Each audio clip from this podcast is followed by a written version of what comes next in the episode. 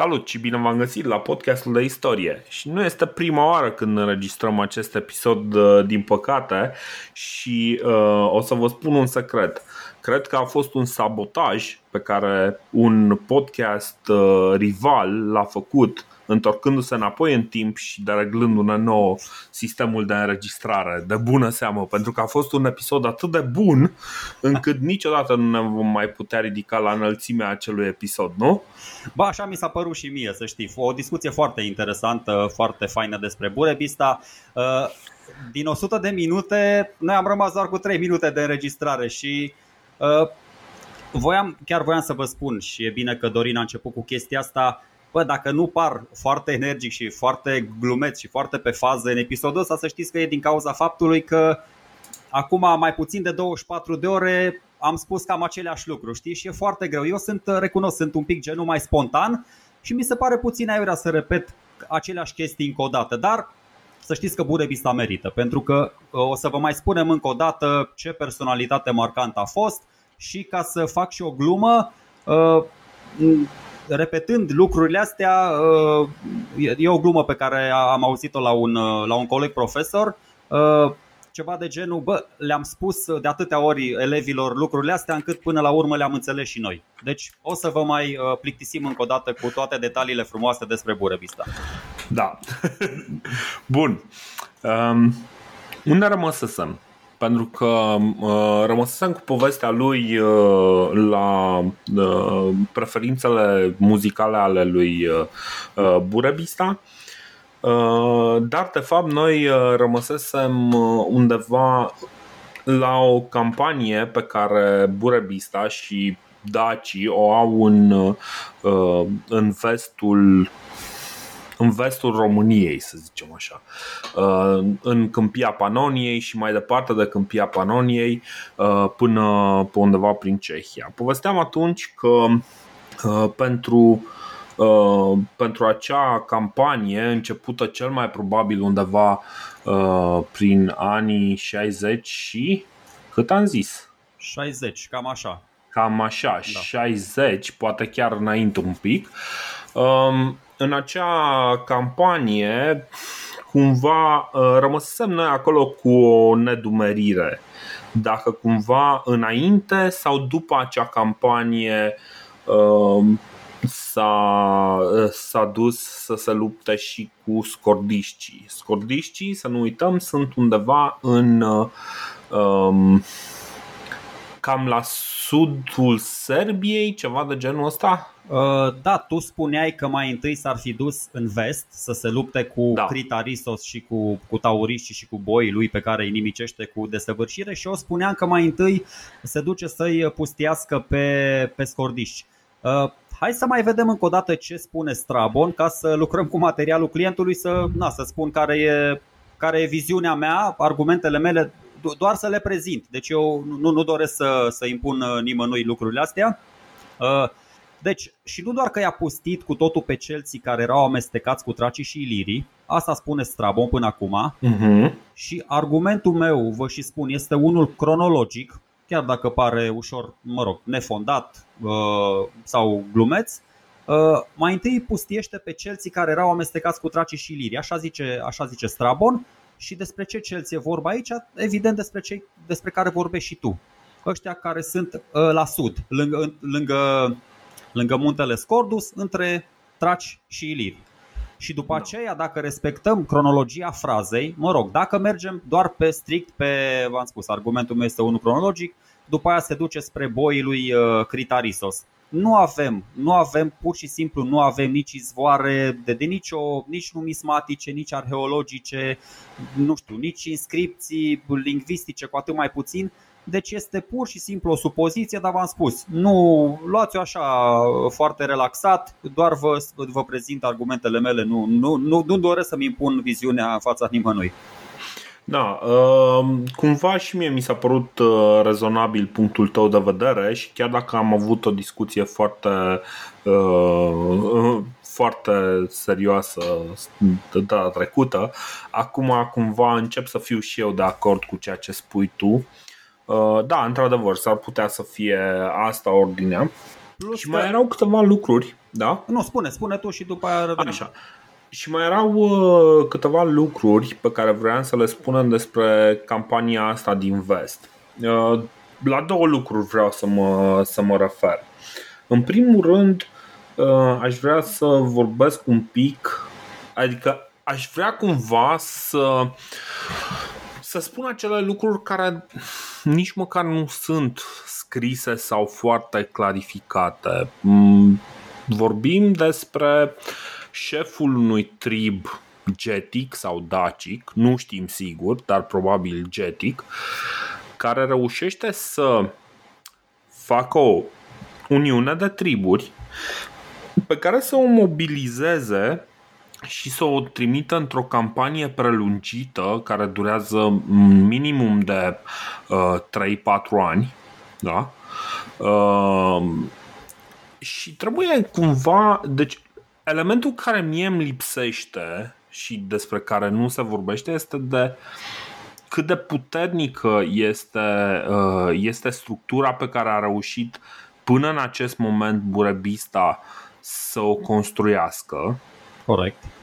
Pentru a reuși să, să facă acest, până la urmă, acest efort logistic incredibil de serios. El stă în campanie câțiva ani foarte buni. Cumva există niște sugestii că, de exemplu, el împingând granița, granița Daciei, dacă vrem să numim formal ideea de graniță, deși nu prea avem astfel de formalisme în în perioada respectivă, cel puțin legată de daci. Erau destul de permisive și variabile granițele cam peste tot în vremea aia. Da, exact. Deci putem să spunem practic că granița cu granița vestică a dacilor ajunge să fie învecinată cu granița suebilor. Și aici cumva încercam să ne amintim un pic despre conducătorul suebilor, conducătorul germanic al suebilor, Ariovistus, care el nu, nu intră în povestea lui Cezar decât un pic mai târziu. Un pic mai târziu pentru că, deși ar fi văzut și este chemat să vină în sprijinul triburilor galice, încă, încă dinainte de, de a interveni Cezar, Ariovistus nu se grăbește în direcția respectivă și aici, aici am speculat eu și asta este o sută la sută speculația mea, dar este foarte posibil ca unul din motivele pentru care uh, dacii să vină să, să șteargă de pe fața pământului uh, mai multe așezări uh, uh, ale celților, ale boilor și așa, să se retragă. Cumva mie mi se pare că are loc acolo o activitate. Nu este confirmată nicio luptă, deci nu putem să vorbim despre o luptă, dar are loc acolo o activitate diplomatică. Strabon parcă, sau cred că tot Strabon spunea că a fost un mare noroc că triburile, triburile astea nu au reușit niciodată să se unească Contra, contra Romei, de exemplu. Pentru că dacă în momentul ăsta Burebista reușește să facă, ar fi reușit să facă o alianță cu, um, cu Ariovistus, nu știu câtă șansă ar mai fi avut un Cezar care și așa a reușit să supraviețuiască la limită. Păi hai să-ți... Uh, da. Fără să avem într-adevăr. Ok, vin cu un argument în favoarea speculației tale. Cezar, în comentariile, cum că Ariovistus cumva a avut o întâlnire diplomatică cu Burebista și ăștia cumva s-au respectat, au avut grijă unul de celălalt, adică mm. au fost atenți un pic la zona de influență a fiecăruia, pentru că... As- Am spus mai degrabă că e vorba de o, de o speculație. Nu cred că au avut astfel de discuții. uh, Cred că discuțiile lor sunt de, mai degrabă legate de, uh, de faptul că suebii uh, încercau să, să facă în jurul lor, să nu uităm, parcă ce zicea tot Cezar zicea că uh, suebii uh, vor să facă în jurul lor nu știu câte zile sau săptămâni de mers uh, călare să fie pustiite. Păi asta spun, Burebista în anul șaizeci, dacă facem un pic un backtracking, da, vedem unde s-au dus boii un an, doi mai târziu. Vedem unde erau și germanii în anul șaizeci, pentru că Cezar îi amintește doar în anul cincizeci și șase cincizeci și cinci, îi amintește el uh, când trece Rhinul, da? Îi amintește în comentariile sale. Și un spoiler alert, adică în anul cincizeci și cinci o să vedem că Burebista, știind că uh, suebii lui Ariovistus sunt la Rhin, el o să fie tocmai în partea cealaltă la Marea Neagră în anul cincizeci și cinci. Deci, uh-huh. sau mie mi se pare că s-au sincronizat destul de bine, adică în anii șaizeci au venit și s-au apropiat foarte mult unul de celălalt, poate au vorbit, poate n-au vorbit și după aceea au zis, bă, nu știu, poate au bătut palma, poate solii lor au bătut palma și după aceea s-au despărțit și s-au dus în, în direcții opuse. Cumva mi se pare mult mai rezonabil să avem aici un, un fel de tratat de neagresiune. Da, dacă da, e exact. Să zicem așa. Corect, corect. Um, și cum ziceam, În urma, în, în urma dacilor, în, în câmpia Panoniei, rămâne ceea ce Augustus o să numească Deserta Boiorum. Oh, oh. Adică acel spațiu foarte slab ocupat în care nu găsești foarte multe uh, dovezi ale existenței dacilor. Ele există, deci există dovezi, ale existen- dovezi arheologice ale existenței uh, dacilor în acele, uh, în acele locuri, dar nu este exclus ca ele să fie uh, urmarea unei forțe de invazie, nici de cum uh, urmarea unei locuiri uh, uh, constante a acelei zone. Ok, eu nu vreau să mă mai refer acum iar la teoria mea, cum că da, nu i-a nimicit cu desăvârșire pe voi, poate i-a fugărit puțin mai încolo. Tot așa, pe lângă argumentul ăla cronologic, eu am adus argumentul strategic, știi, că Burebista prima dată se îndreaptă spre scordiști, că ăștia erau mai slabi teoretic. Adică eu așa aș face, adică mi-aș testa mai întâi forța armată, să văd cum se descurcă oștenii mei în condiții de luptă reală, da, cu un dușman mai accesibil, și după aia mă duc spre boi și tauriști. Dar aș vrea să mă concentrez mai mult pe Burebista, că am mai discutat de triburile astea. Da. Mie mi se pare mult mai important cum a câștigat uh, bătălia asta împotriva celților de o manieră categorică, dacă mă întreb pe mine. El, el a fost victorios și împotriva boilor, tauriștilor, scordiștilor, toate triburile astea celtice, pentru că el conducea deja un neam unit. El, el a lucrat asidu aproape douăzeci de ani la planul ăsta al uniunii triburilor, pe motive, am discutat noi, mai mult sau mai puțin lingvistice, dar, uh-huh. iar celții erau încă niște triburi, mai mici, mai mari, destul de disparate. Acum nu vreau să vorbesc despre o conștiință din asta de, de apartenență la o construcție statală comună. Poate getodacii o aveau, poate nu aveau, dar celții cu siguranță n-au, nu au avut-o. Adică Burebista reușește mai întâi să unească toate triburile și după aia treptat, treptat, da, calculat, viclean, strategic, cu viziune și cu violență, cum ai zis tu foarte bine, adică nu, nu te contrazic la chestia asta. În antichitate violența era la ordinea zilei. Iese, iese din arealul său geografic și își impune forța de șoc de jur împrejur. Dar ca, ca regulă generală în toate, uh-huh. în toate epocile istorice, cu cât ești mai mare și mai numeros, cu atât ești mai puternic, da? Și asta încerca să facă și Burebista, să devină mai mare uh, și mai numeros. Și nu, nu doar eu zic asta, a zis-o și Herodot, părintele istoriei, dacă, dacă s-ar înțelege între ei și uh, s-ar uni, ar fi de nebiruit și cel mai puternic neam, da? Și el a zis asta, bine, el a zis asta despre traci. Dar Burebista, da. O să vedem într-o inscripție pe care o să o analizăm, o să o descifrăm imediat mai pendelete, Burebista era un rege din Tracia. Dar să nu anticipăm. uh, Bun. Acum iarăși am fost întrerupți de o mică problemă tehnică. Numai că știi cum e, viitorul prevede că o să avem și de data asta un episod bun. uh, Exact. Bun, deci rămăsese ideea asta că eu cred că Decebal ajunge până, până să aibă ajunge să aibă contact cu Ariovistus. Burebista. Să aibă contact. Burebista, nu Decebal. Oh, Dumnezeule. Ar trebui să șterg chestia asta, dar nu mai stau să fac editarea aia. Ok.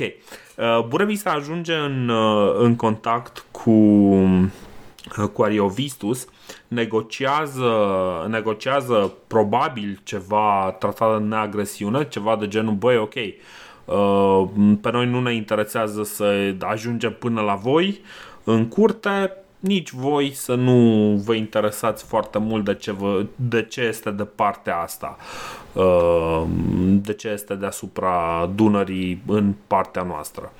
Până la pădurea Her- Hercinică. Hercinică. A, Hercinică, așa. Bă, e o teorie pe care nu pot contrazice, cu siguranță. Da, da, e, e interesant. După aceea, trebuie un pic să ne gândim cam despre ce teritoriu este vorba. Chiar și în, în uh, ideea că face un minimum de cuceriri, tot avem un teritoriu care se lungește foarte mult pe Dunăre, care cuprinde o mare parte din teritoriul uh, Transilvaniei, Ungariei, uh, un pic din Austria, un pic din Cehia. Deci e, uh, e un teritoriu destul de întins. Și aici mi se pare foarte interesant că pentru a coordona totuși, um, pentru a avea o oarecare coordonare pe un teritoriu atât de vast, cred că avem de-a face cu un aparat destul de sofisticat.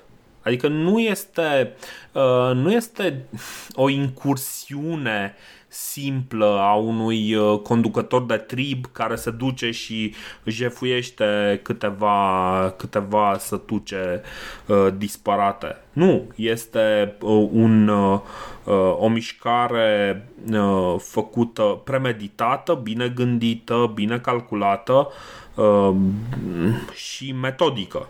Merge și uh, alungă de pe teritoriul, deci deasupra Dunării, alungă aproape tot ce, uh, ce reușește să, să găsească în păi, calea lui. Asta e o chestie foarte, foarte importantă. Poate nu e, adică mie mi se pare evidentă, deși nu o găsim scrisă în niciun izvor din ăsta antic. Statul ăsta lui Burebista, uh, apropo de, uh, nu știu, și de motivație și de cauzele victoriei, ale extinderii, uh, pe lângă faptul că păstrează, eu așa zic, că păstrează destule elemente și uh, specificități ale formațiunilor deja existente pe care a reușit să le unească, el le și limitează foarte mult atribuțiile, pentru că dacă nu, dacă nu uh, ar favoriza puterea sa centralizată, cum spui și tu, n-ar putea să creeze aceste uh, instituții puternice. Adică uh, noi am discutat no. episodul trecut, bă, pe lângă clasa aia sacerdotală, care într-adevăr îi unește pe toți, poate, nu știu, cu o religie din asta fascinantă, unică și înaintea vremurilor, dar este clar că regatul lui Burebista avea o administrație foarte performantă, avea un sistem de legi uh, foarte bine articulat, legi scrise, belagine, așa spune Iordanes, o să discutăm de, despre chestiile astea poate cândva mai pendelete.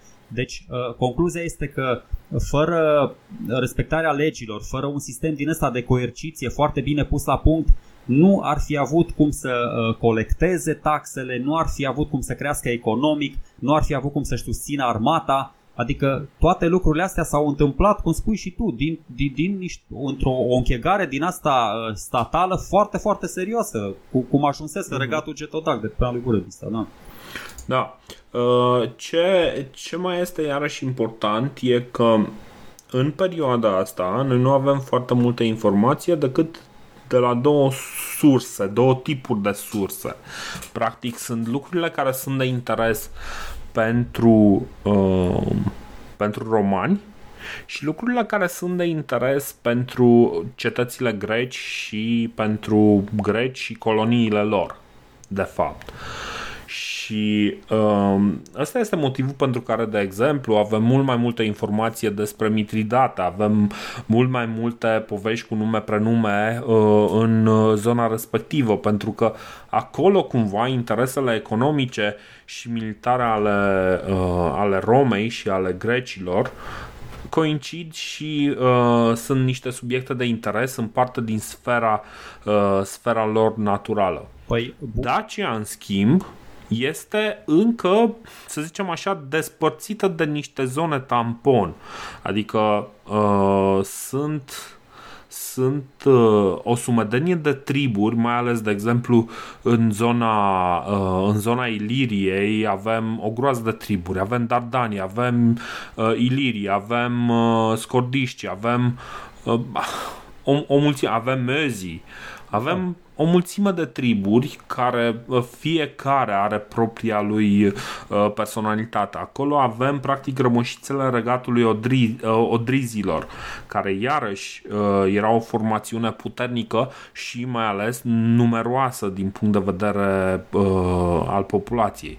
Deci avem totuși un spațiu destul de serios între, uh, între sferele de interes ale uh, dacilor, care cumva se întrevăd în, uh, undeva în, în distanță, în umbră, se vede o umbră, pentru că uh, Cezar ajunge să amintească cumva, ajunge să pare că se pregătește de, uh, de un oarecare conflict, de un posibil conflict cu un... Uh, cu o formațiune uh, destul, de, uh, destul de puternică care emană din uh, zona României de azi.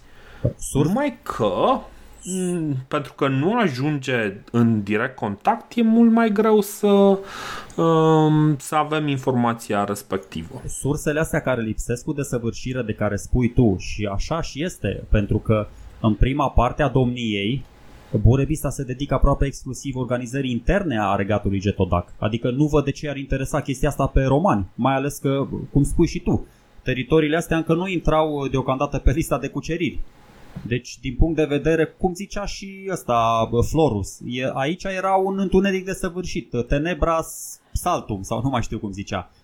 Plus că să fim da. serioși, adică noi am mai vorbit și istoricii chiar aveau despre ce să scrie în perioada asta. Adică la Roma e poate cea mai senzațională perioadă a Republicii, da? Cu niște personalități impresionante, numai una și una, cu tot felul de conflicte, de războaie civile, de lovituri, de palat, de cuțit, de forum, mm-hmm. de ce vrei tu. Deci, adică nu mă înțelege greșit. Mie mi se pare foarte interesant ceea ce face Burebista și Deceneu, dar cu tot respectul, dacă ar fi să vorbesc din punctul de vedere al istoricilor antici, na, mi se pare oarecum corect să ne treacă cu vederea, dar doar până când, până când, uite cum zice și Strabon foarte frumos, în doar câțiva ani a făurit o mare stăpânire și a supus geților cea mai mare parte din populațiile vecine. Deci din momentul în care regatul Getodac a ajuns o forță militară demnă de luat în seamă, el deja nu a mai putut fi ignorat nici de, nici de istorici și a început să apară înscrieri. Da. Bine, uh...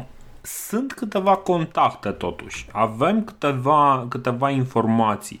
De exemplu, încep încet încet să apară dacii în, în scrierile despre istoria Romei și a Republicii Romane în general. De exemplu, și cele mai multe, scuze, cele mai multe Astfel de, astfel de informații vin din uh, provincia Macedonia, care este evident cea mai apropiată de uh, zona respectivă. Provincia Macedonia, cum spuneam și data trecută, este un loc unde se duc niște oameni pentru a se îmbogăți. Uneori sunt niște oportunități foarte bune pentru, uh, pentru romani, pentru niște foști consuli să își rotunjească în sfârșit uh, punga după ce și-au uh, extenuat-o uh, ajungând în postul respectiv de consul. Așa că postul Macedoniei este un, uh, un loc bogat care îți permite chiar să ajungi să ai și un uh, triumf. Ăsta este motivul pentru care o să vedem că au loc mai multe conflicte. De exemplu, Appius Claudius Pulcher, uh, care e guvernator al Macedoniei, pătrunde până la Dunăre pentru a-i respinge pe sarmații ale, aliați cu dacogeți. și o să, asta o zic cu Daco Jets pentru că mi-am luat eu prost notițele. În principiu, cel mai probabil s-a bătut cu Jetsii undeva în șaptezeci și opt șaptezeci și șase înainte de Hristos. După care îl avem pe Caius Scribonius Curio, parcă am mai amintit, nu? șaptezeci și patru șaptezeci și trei îi urmărește pe scordiști și pe daci, ajungând până la Dunăre, dar nu are curaj să treacă de teama codrilor întunecoși. Asta o zice Florus. După care, tot în perioada respectivă, Strabo uh, pomenește că Burebista ar fi intrat să jefuiască până în Iliria și Macedonia. Este posibil ca asta să fie fix campania aceea contra scordiștilor, de care uh, discutam un pic mai devreme, pentru că poate cândva în uh, perioada asta s-au, s-au și certat. Deci am putea avea un conflict cu scordiștii chiar mult mai devreme decât, uh, decât ne-am fi așteptat. După care avem, avem informații prin prisma lui Marcus Terentius Varoluculus, care uh, lucrează împreună cu fratele lui în, uh, în concert pentru a uh, termina conflictul cu Mitridate. Am vorbit și despre chestia asta și dacă vă mai amintiți, atunci vorbeam despre importanța cetăților grecești în Marea Neagră și cât de, uh, cât de important uh, a devenit odată Marea Neagră în conflictul cu uh, Mitridate. Și atunci cetățile grecești, care sunt plasate peste tot în jurul, uh, în jurul Mării Negre, devin, să zicem, un candidat, un prim candidat foarte serios la a deveni acel mare nostrum de care tot vorbesc romanii. Chiar înainte să, să acopere întreaga Mediterană, cumva romanii întrevăd posibilitatea ca, băi, uite, nu este o posibilitate, nu e o chestiune imposibilă. Și uh, cumva prezența acelor cetăți grecești, sursă de comerț, de bani, de resurse foarte importantă, va rămâne mereu ca un uh, punct foarte important pentru romani. Campanii, da? Campaniile astea de care spui tu, foarte elegant așa, cronologic, au o relevanță într-adevăr pentru teritoriile cumva uh, locuite de daci din moși-strămoși, dar Uh, la fel de uh, cum să spun eu uh, hotărât o să vedem că putem afirma uh, deocamdată Burebista nu este implicat, în afară de campania asta de jaf uh, împotriva scordiștilor, în toate celelalte campanii, anii șaptezeci și opt șaptezeci și șase șaptezeci și patru șaptezeci și trei, uh, chiar și uh, după aceea când vine Hibrida, uh, guvernatorul Macedoniei, uh, Burebista deocamdată, spuneam, în toată perioada asta el lucrează la unirea triburilor getodace și eu o să tot insist pe chestia asta, pentru că doar după ce uh, el se simte puternic și nu doar atâta, după ce prinde gustul victoriilor în vest, vede că poate să-i bată pe celți fără nicio problemă,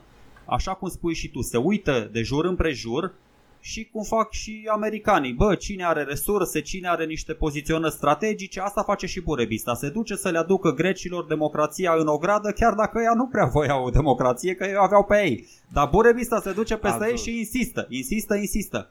Cetăți care, într-adevăr, placa turnantă a comerțului, mă rog, nu la nivelul Mării Mediteranene, dar ține minte că pentru aceste cetăți s-a luptat și Mitridate, s-au luptat toți guvernatorii Macedoniei care au mai și supus unele, s-au dus, le-au smuls din alianța cu Mitridate, le-au au încheiat tot felul de tratate cu ele. Erau uh, niște cetăți puternice, dar nu atât de puternice încât să nu aibă nevoie de un protector, de un rege, de un bazileu, de o forță exact. din asta statală care cumva să le asigure faptul că ele pot să-și desfășoare comerțul pașnic, pentru că de acolo venea și bunăstarea. Bă, comerț, abundență de mărfuri, bani, da. Și atunci ele aveau nevoie de cineva care să le garanteze chestia asta.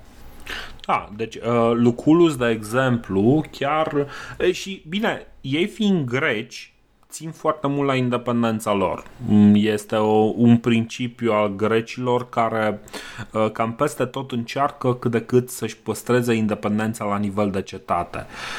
Ăsta este motivul pentru care, de exemplu, Lucullus este nevoit, între ghilimele, să asedieze mai multe cetăți, de exemplu Apolonia, Calatis, Partenopolis, Tomisistros, Burziaone, care nu știu exact care este, însă toate astea uh, au trebuit uh, au trebuit asediate pentru că era un pericol uh, să se alieze, practic să-și, să-și folosească Cartea Independenței și să se alieze cu Mitridate.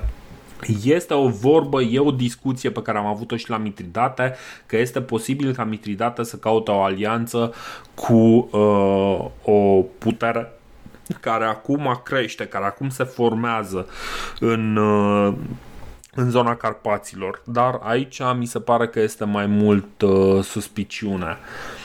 Uh, o campanie despre care avem însă mai multe informații și cumva ne întoarcem, uh, ajungem un pic mai aproape de momentul uh, de care vorbeam, în care uh, Burebista Uh, îi împinge, îi scoate pe celți din, uh, din Europa de Est, practic, din, mă rog, mai mult sau mai puțin din Europa Centrală. Uh, Caius Antonius Hibrida este unul din uh, cei mai dezastroși uh, guvernatori ai Macedoniei. Este uh, atât de meseriaș încât uh, le provoacă mai multe daune aliaților Romei decât, uh, decât dușmanilor Romei. Uh, spune în felul următor Cassius Dio, și o să cităm pe Cassius Dio pentru că este mai ușor decât să vă explic eu de unul singur. Zice, acesta din urmă, adică uh, Hibrida, când era guvernator al Macedoniei, a provocat multe daune asupra teritoriului provinciei, cât și asupra aliaților Romei, și a suferit multe înfrângeri pentru asta. Pentru că după ce a distrus pos- posesiunile dardanienilor, ăsta este un trib undeva între iliri și moezi, tot cam în zona scordiștilor, și vecinilor lor, nu a îndrăznit să aștepte atacul lor, dar pretinzând că se retrage cu cavaleria pentru alte treburi, a fugit. De aceea, inamicul i-a înconjurat infanteria și a alungat din țară, luându-le și prada. Când a încercat aceeași tactică pe aliații din Mezia, a fost înfrânt lângă orașul istrienilor de către sciții bastardi, care au venit în ajutor și apoi au fugit. Dar nu pentru acest lucru, mă rog, aici este deja treabă de politică internă romană. Stăteam și mă gândeam la ce spuneai tu.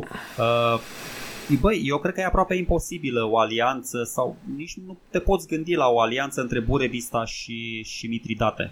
Pentru că atunci când a venit Marcus Terentius poți... Varro în șaptezeci și trei, nu te poți gândi, pentru că este chiar la început. Să nu uităm, să, să nu confundăm venirea lui Burebista la domnie cu întinderea maximă a regatului său. Burebista când a venit Absolut. La domnie, Dacia era un flintic, adică nu știu, erau trei cinci triburi, adică să plus plus că deja din anul șaptezeci și trei Marcus Terentius Varro știm că face parte din uh, contextul acela. Fratesul se duce, trece Bosforul, îl asediază pe uh, Mitridate, deci în anul șaptezeci și trei uh, ăsta pierde o sută de mii de oameni la Cizicus și de atunci este pe o pantă descendentă. Este împins de Lucullus da. până, până în Armenia, vine și Pompei și îl zăpăcește. Sunt doar uh-huh. câțiva ani de când Burebista, adică cum putem să presupunem noi, Bure, nu, Burebista nici nu ajunsese, nici nu se gândea că va ajunge cândva cu, cu regatul lui la, la cetățile grecești. Aș, asta e părerea mea, mi se, mi se pare că Burebista n-a avut nicio treabă cu, cu Mitridate. Și o să, o să demonstrez, o să demonstrez și mai, uite, o, o să demonstrez și acum, că nici în anul șaizeci și unu uh, Burebista nu a avut treabă cu răscoala împotriva lui Hibrida. Și imediat, după ce mai scui tu două, trei chestii, vreau să-mi expun uh, motivele și, și argumentele. Da, bun, deci uh, asta este o suspiciune pe care o au uh, istoricii români, dar nu numai istoricii români, uh, și anume că, deși Cassius Dio spune că e învins de sciții bastarni, mai târziu Cassius Dio spune că steagurile romane ajung în cetatea dacică Genucla. Deci este posibil, adică până la urmă este un pic inexplicabil de ce ajung acele steaguri romane în cetatea dacică. Și aici intervii tu, bănuiesc, să mă corectezi. Păi, bun, hai să o luăm tot așa cronologic. În anul cincizeci și opt uh, erau boii împinși de Burebista în vest, erau pe teritoriul Elveției și al Franței, dacă după aceea a trebuit să-i rezolve Cezar. Corect? Da. Corect. Bun, da. Dăm un pic uh, timpul înapoi. În anii șaizeci, tu ai zis chiar șaizeci și unu, dar hai să spunem doar șaizeci. șaizeci și unu, da. Ok, îl găsim pe Burebista luptându-se aproape de Bratislava împotriva celților, împotriva triburilor boilor și... și uh, tauriștilor, corect? Da. Bun. Exact în același an, și chestia asta putem să o identificăm temporal și după inscripția de la Dionisopolis în cinstea lui Acornion, avem iernarea proconsulului Caius Antonius Hibrida, da, a fost coleg de consulat cu Cicero, toate alea, la Dionisopolis. Deci între anii șaizeci și unu uh-huh. și șaizeci și doi, ăsta stă aici. Ce se mai întâmplă acum? Vin popoarele barbare, dacă o să vedem în toate izvoarele, și geții sunt barbari, și sarmații sunt barbari, și sciții sunt barbari, toți ăștia sunt barbari, bastarnii, toți care atacă pe greci uh-huh. și pe romani sunt barbari. Vin barbarii și îl bat pe ăsta, da? Se luptă cu Hibrida. Bun. Da. Și acum gândește-te un piculeț. Ok, să spunem că erau, dar nici, eu cred că nu erau nici geți, pentru că în anul șaizeci și unu... unde găseai bastard, nu găseai geți sau daci. Eu cred că între cele două triburi uh, era, să zicem, o destul de mare fricțiune. Bastarnii s-au așezat chiar între geți și sciți. Au venit cumva prin nordul Daciei, au venit din Germania și până să-i rezolve Burebista, care încă... Noi acum încercăm să pregătim terenul, să vedem cum a ajuns Burebista de la vest la est. Deocamdată bastarnii erau forța dominantă acolo și ei treceau Dunărea, treceau Dunărea în sud și se tot băteau cu, cu romanii, care romanii își mai trimiteau pe acolo uh, niște oameni. Dar asta spun, eu consider că dacă ar fă... n-avea cum să participe Burebista, pentru că era o imposibilitate logistică. Nu ai cum să te bați în anul șaizeci și unu împotriva uh, romanilor conduși de Hibrida și după aia un an mai târziu uh, să-ți iei zece mii de călăreți, zece mii de pedestrași, să-i încarci în vase, în corăbii, unde să-i sui pe toți pe Dunăre, de unde avea atâta flotă. Nici, nici Cezar nu a avut atâta flotă să treacă din Italia în Grecia împotriva lui Pompei, mm. să ne aducem aminte. Și să ajungi, să ajungi peste un an cu armata în formă maximă, din punct de vedere moral impecabilă, în formație, da, în formație de luptă pregătită să-i bați pe celți, așa, și odihnită, și, și hrănită. Și între, și... Exact, și între timp să ai un stat funcțional care să-ți permită să finanțezi toată această mișcare. Tocmai, tocmai, asta spun, deci uh, oricât de, uh, și am discutat, era foarte bun la partea strategică și partea logistică, pentru că s-a pregătit douăzeci de ani pentru lucrurile astea Burebista, dar totuși nu avea autostrăzi, nu avea avioane cu reacție pe vremea, nu putea să își teleporteze trupele dintr-o parte în alta. Hai să, mm-hmm. să ne gândim și la lucruri din astea uh, logice. De asta spun, uh, este într-adevăr într-o creștere de formă, e într-o creștere de turație Burebista, dar deocamdată n-a ajuns la apogeu. În anul șaizeci și unu Burebista nu e la apogeu și o să vedem alte argumente în, în, mm-hmm. în ajutor. Uh. Cumva chestia asta îmi sugerează de fapt și, și conflictul lui cu scordiștii și incursiunile în Iliria uh, făcute împreună cu scordiștii. Îmi sugerează mai degrabă că Burebista își are reședința încă de, pe, încă de mult mai devreme, ori undeva pe arcul carpatic, dar nu neapărat în... Uh, în uh, nu știu, în uh, Piemontul getic, cum mi se spune acum. Că nu îi se mai zice uh, Podiș. Nu mai știu de ce. Nu îi se mai zice Podiș. În fine, uh, nu că acum chiar am harta în față, știi, și mă uitam pe ea. Uh, Băi, pe de altă parte atunci Bine, ok, hai discutăm atunci. Discutăm despre Argedava, pe care arheologii au identificat-o ca fiind altundeva, numai nu în interiorul arcului carpatic, pe lângă Piemont, pe lângă Podiș. Dar o să discutăm și despre chestia o asta. O să discutăm, o să discutăm. Ce știm este că după ce reușește să rezolve situația în, în Est, lucru care noi credeam că l-am terminat episodul trecut, dar iată că nu-l terminasem, nu terminasem de discutat toate aspectele astea, cumva de prin cincizeci și cinci înainte de Hristos, Burebista se întoarce către, către Est. Și sunt mai multe motive pentru lucrul ăsta. Poate pentru că, așa cum ai spus tu, este momentul în care sunt împinși de pe acest loc, poate are loc un conflict deschis cu bastarnii. Poate nu prea știm exact care sunt motivele pentru care el se îndreaptă, se îndreaptă înspre Est. Dar putem să vedem rațiunile economice pentru care ar face-o. Până să ajungem, adică... până să ajungem la rațiunile Așa. economice și ajungem la cetățile grecești, vreau doar să, să spun despre ce popoare trăiau aici, pentru că nu le-am amintit Așa. până acum. Și două citate, adică uh, Strabon și Ptolemeu. Strabon în geografia lui șapte trei șaptesprezece ne spune așa că prima parte a întregii regiuni ce se întinde la nord între Istru și Boristenes, adică între Dunăre și Olbia, o cetate grecească, este pustiul geților. Apoi vin tirageții, iar după ei sarmații, azigi și cei care se numesc regali, apoi urgii. Nu știu cine era urgii, aduceau urgia după ei probabil. Bun, deci astea, astea erau niște triburi pe care dacă Burebista trebuia, adică dacă Burebista voia să ajungă la cetățile grecești, trebuia să treacă prin teritoriul acestor triburi și ca să treacă, să ajungă nevătămat la cetăți, așa, adică n-are cum să ajungă acolo, uh, trebuie să-i cucerească, trebuie să-și pună punctul de vedere. Și mai zice Ptolemeu, uh, așa că la est de Carpați sunt costobocii, carpii, bastarnii și amintește și pe sarmați. Deci toate triburile astea, asta spun, chiar dacă unele dintre ele erau de seminții getodatice, altele nu, uh, au ajuns să fie supuse de Burebista. Deși nu avem uh, da. deloc izvoare directe, dar cumva dacă tot așa, nu știu, tragem de hartă spre nord-est, spre sud-vest, încercăm să echilibrăm un pic harta regatului lui Burebista, eu cred că toate aceste, aceste populații uh, intră până la urmă în Marele Regat de la final. Da, nu știm dacă intră voluntar sau intră involuntar, dar da, mi se pare cumva logic, cel puțin la nivel de alianță, dacă nu mai mult, deși după aceea o să vedem că o parte din, din ele dispar din, din discuție. Ce știm însă clar este că undeva în cincizeci și cinci înainte de Hristos, Burebista cucerește Olbia sau Boristene, acea cetate pe care tu tocmai o pomenisei.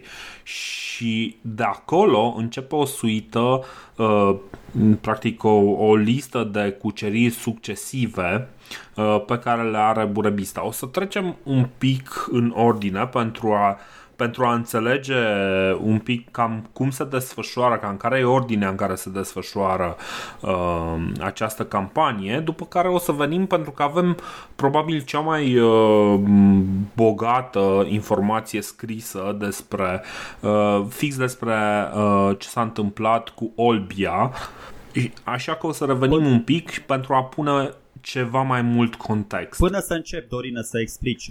Așa. Rămăsese, adică îți continui ideea dacă nu te superi. De ce dorea Burebista sau care a fost motivația din spatele cuceririi controlului acestor cetăți?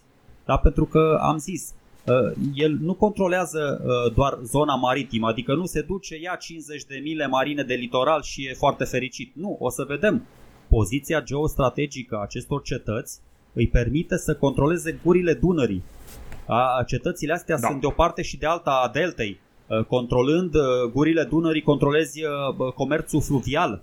Comerțul ăsta înseamnă schimburi economice, cum ziceam, mărfuri, resurse, bogăție, control, putere, da? Și puterea era mă, cel mai important lucru pe care l-a dat uh, Allah. Era o replică din, uh, din Mihai Viteazu, în care Colea Răutu îi zicea lui Amza Pelea că uh, nu viața e cel mai important lucru pe care îl dă Allah omului, ci puterea. Dar să știi că mi-ar plăcea, poate episodul viitor, că acum ne-am axat un pic pe alte subiecte, Să vorbim, de exemplu, cât de, cât de puternică era economia în, în regatul lui Burebista, care erau activitățile economice, nu știu, pe cine vămuia el, cum se producea plus valoarea și implicit bogăția regatului, că pentru a întreține o armată numeroasă, tocmai am stabilit, îți trebuie bogăție. Cum trăiau oamenii ăia? Adică așa ne propuneam, dar mi-a... da. Din păcate nu știu dacă avem destule uh, surse și resurse ca să, să avem o discuție și să oferim niște, întrebă, niște, niște răspunsuri foarte solide. Dar vom încerca. Vom încerca, exact.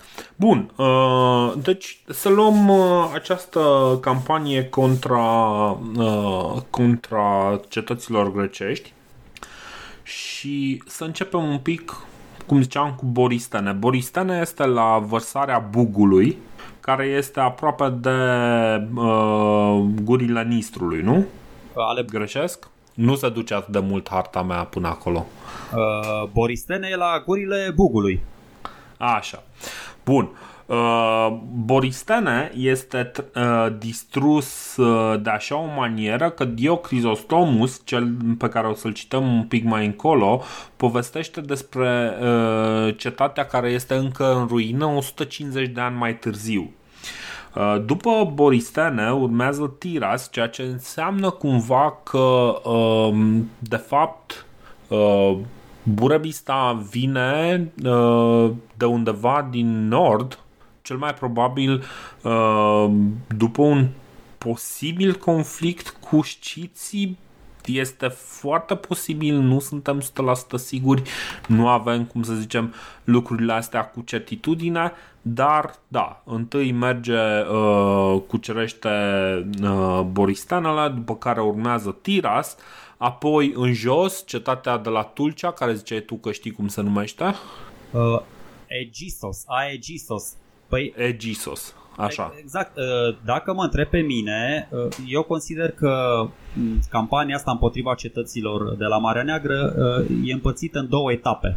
Și tot așa, logica mea mm. e foarte simplă. Nu aveai cum să ajungi de la Tiras la Tomis, dar cele două cetăți, mai întâi, deci prima etapă, ca să fie foarte simplu, prima etapă uh, uh, uh, uh, se referă la cetățile din stânga Dunării, adică Olbia mm-hmm. și Tirasul, iar a doua etapă se referă la cetățile din dreapta Dunării, care sunt și cele mai cunoscute de către noi. Dar el nu trece prin delta Dunării, că ți se necau, ți se înglodau toți cavalerii pe acolo. Puteai să treci doar pe la Aegisos, adică Tulcea. Și asta este uh-huh. cetatea de care spui tu, cucerită uh, prima în incursiunea din dreapta Dunării. Și după aceea urmează toate celelalte cetăți pe care o să le spunem acum. Da, urmează, urmează Histria uh, și despre Histria, de, de exemplu, știm că uh, avem un decret din Histria în care, uh, din care aflăm că după tratative îndelungate Histria a obținut ridicarea asediului și restituirea pe mulți bani a prizonierilor și recunoaște autoritatea lui Burebista. Uh, arheologii au confirmat cumva distrugerea zidurilor și teritoriului uh, rural, care a fost ocupat aparent vreme de vreo trei ani. Și că un cartier întreg al orașului este complet distrus. După aceea, Tomis iarăși rezistă două, mai mult timp sub asediu. Da. Două lucruri vreau să mai spun despre Histria, că ea, într-adevăr, conform decretului în cinstea lui Aristagoras, fiul lui Apaturios, ăsta e un decret, să știți, la fel de, de important ca cel în cinstea lui Acornion, doar că nu au pus istoricii așa mult accent pe el. Deci, în decretul ăsta se spune că Burebista a ocupat efectiv, nu doar a jefuit această cetate. Da? Deci și se vorbește mm-hmm. despre distrugerea zidurilor de apărare, vremurile grele prin care trec locuitorii, cât de nașpa, samavolnicia barbarilor, da, dacii lui Burebista s-au comportat nu foarte nobil cu această cetate. Și încă o informație de natură numismatică despre această cetate, în cetatea de la Costești s-au găsit nouăsprezece monede de bronz bătute la Histria cu inscripția uh, cetății, ceea ce înseamnă uh, exact ce vă spuneam, uh, latura asta economică, că mărfurile care intrau în porturile de la Marea Neagră ajungeau pe Dunăre până, până în Carpați, adică până la capitala lui, lui Burebista și de acolo mai departe, nu știu, în Transilvania și în restul regatului. Niște detalii foarte importante, mi se pare. Na. Apoi avem Tomis, care, cum ziceam, stă mai mult timp sub asediu, avem distrugeri în cetatea Calatis, avem Laodessos, cetățenii care fug în masă. Aici parcă iarăși este un decret pe care îl vedem sau ceva informații. Da, da, da, da, da. Aici e o inscripție, da. E o inscripție publicată de niște istorici străini, Calinca și Seure. Uh, ai noștri, că am mai vorbit chestia asta, ai noștri când e vorba de violențele lui Burebista uh, trec anumite informații sub tăcere, dar pun Batista pe țambal, cum se zice. Doar că într-adevăr și uh, chiar dacă nu se știe exact ce s-a întâmplat nici la Odessos, nici la Mesembria, nici la Apolonia, este clar că în unele, aici de exemplu la Mesembria, exact așa uh, scrie pe inscripția asta, că unii mai inconștienți, unii gardieni mai inconștienți au condus oastea în război împotriva lui Burebista. Deci Burebista da. chiar apare, apare în inscripția aceasta. Deci Mesembria, cum ziceam, suportă un lung asediu, dar dământul e necunoscut. Nu știm exact cum s-a terminat acea problemă. Apolonia recunoaște autoritatea lui, lui Burebista și din toată salba aceasta de cetăți, doar Dionisopolisul este cunoscut a fi fost cruțat grație relațiilor sale de prietenie cu geții.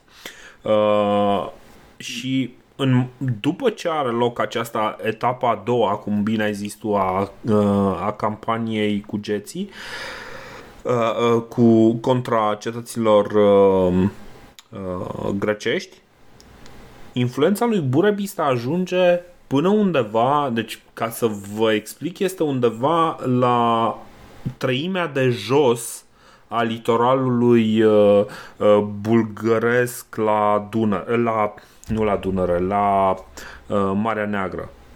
Deci atât de mult reușește să împingă, să, să, să-și ducă influența în jos, până foarte aproape în, în ceafa romanilor. Lucrurile sunt foarte complicate și cred, cred că ăsta este momentul în care Burebista își dă seama că are un vecin nou și ceva mai... ceva mai uh, bun la bătaie decât, uh, decât vecinii pe care îi avea până acum.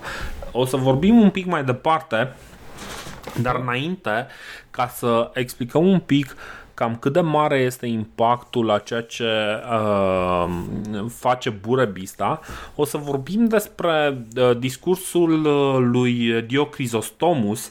Crisostomus înseamnă gură de aur. Efectiv, gură de aur. Deci, practic, Dio, gură de aur, fără nicio legătură cu Ioan, da, care scrie uh, la, în anul nouăzeci și cinci, cred, dar uh, de, despre o călătorie din, din anul nouăzeci și cinci, um, în care povestește despre orașul Boristene pe care îl vizitează atunci. El, pentru a avea niște dispute uh, filozofice uh, legate de Homer și alți poeți uh, necunoscuți cu niște stoici din oraș. Dar uh, își petrece uh, o vre- un pic de vreme admirând orașul. Și iată ce spune el. Zice așa: orașul Boristene, prin mărime, nu corespunde cu faima din trecut din cauza cucerilor succesive și a războaielor. Deoarece orașul e în mijlocul barbarilor de atât de mult timp, barbari care de asemenea sunt cei mai, cei mai războinici dintre toți, e mereu în stare de război și e des capturat, cu ultima și cea mai dezastruoasă captură întâmplându-se acum mai puțin de o sută cincizeci de ani. Geții atunci au luat nu doar Boristene, ci și alte orașe de-a lungul țărmului drept al Pontului până la Apolonia.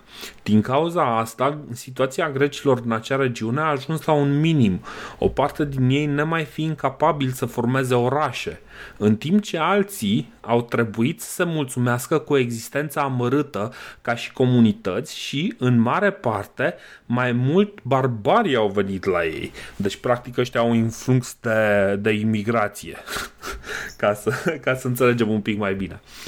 Într-adevăr, multe orașe au fost capturate în multe părți ale comunităților grecești, atât de multe că Grecia era răspândită în multe regiuni.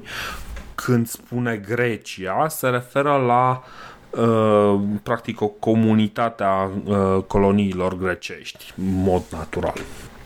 Dar după ce Polistene a fost luat de către geți, oamenii din ea au format o comunitate nouă cu consimțământul sciților. Îmi închipui că scopul era comerț- comerțul cu grecii, care ar putea folosi acel port, pentru că grecii nu mai veneau în Polistene după ce orașul a fost distrus, pentru că nu aveau oameni care să vorbească greaca să-i primească și sciții înșiși nu aveau nici ambiția, nici știința să echipeze centrul de comerț după maniera grecească. Dovezile distrugerii orașului Polistene sunt încă vizibile în starea delapidată a clădirilor și în faptul că orașul s-a retras într-un perimetru restrâns, pentru că a fost construit lângă o secțiune din vechiul zid care încercuia orașul, unde câteva turnuri, dar doar puține, încă mai rezistă, departe de mărimea și puterea orașului din vechime. Spațiul din acel cartier a fost blocat cu case construite în așa fel încât să formeze un întreg continuu. Un pic de zid însă a fost construit în paralel cu această linie de case, destul de mic și de slab. Cât despre turnuri, mai erau câteva care sunt chiar depărtate, care sunt atât de depărtate de acea porțiune încă locuită a orașului, încât nu ai presupune că odată aparținea unui singur oraș. Acestea sunt semne clare ale capturii orașului, la fel ca și faptul că nicio statuie nu a rămas neatinsă de distrugere, chiar și din, din acele, chiar și, chiar și din cele din sanctuare, toate uh, mutilate, la fel ca și monumentele funerare. Deci, ce avem aici? Avem două aspecte, mi se par mie foarte importante. Uh, primul aspect este faptul că, să nu uităm, am avut un supererou uh, uh, din uh, Cartagina care a încercat o chestie de asta, a intrat cu armată în, uh, într-un teritoriu cu ceva cetăți și nu s-a descurcat foarte bine. Uh, da, faptul că Burebista distruge destule așezări fortificate denotă, și niște denotă... așezări... Deci... Deci bine. O așezare, iată, impresionantă. Bine, impresionantă, dar nu cred că la fel de impresionantă ca Cetatea Eternă. Știu ce comparație vrei să faci, dar punând din nou accentul pe Burebista, denotă clar cunoașterea unor tehnici de asediu și de construcție a, a mașinilor de război. E clar că Burebista deținea, nu știu, catapulte, baliste, berbeci, că trebuia să spargă, trebuia să intre cu ceva în cetățile astea. Uh, mm-hmm. Și da, la faza asta, dacă ies așa, Burebista unu, Hannibal zero, într-adevăr, că Hannibal s-a perpelit cincisprezece șaisprezece ani pe acolo, prin peninsula italică, fără să aibă curaj să, să, atace, să atace Roma. Uh, aș mai vrea Bine, să spun nu niște... doar Roma. Uh, nici o cetate, n-a da. reușit să treacă peste zidul niciunei cetăți. Uh, ba, a, co- a cucerit Brundisium sau a, uh, în sud, acolo, aproape de Cizmă, de Carâmb, la Toc, s-a mai, s-a mai concentrat pe acolo, în sud. Uh, Un pic, dar nu, mă rog. Da, într-adevăr, așa. Deci aici, într-adevăr, Burebista e foarte, foarte tare. Uh, bă, mai spun niște lucruri că n-aș vrea să le uit, n-aș vrea să le uit și mi le-am notat aici, am și citit niște cărțulii, uite, ca, ca fapt divers, de fapt nu foarte divers, că are legătură cu subiectul nostru.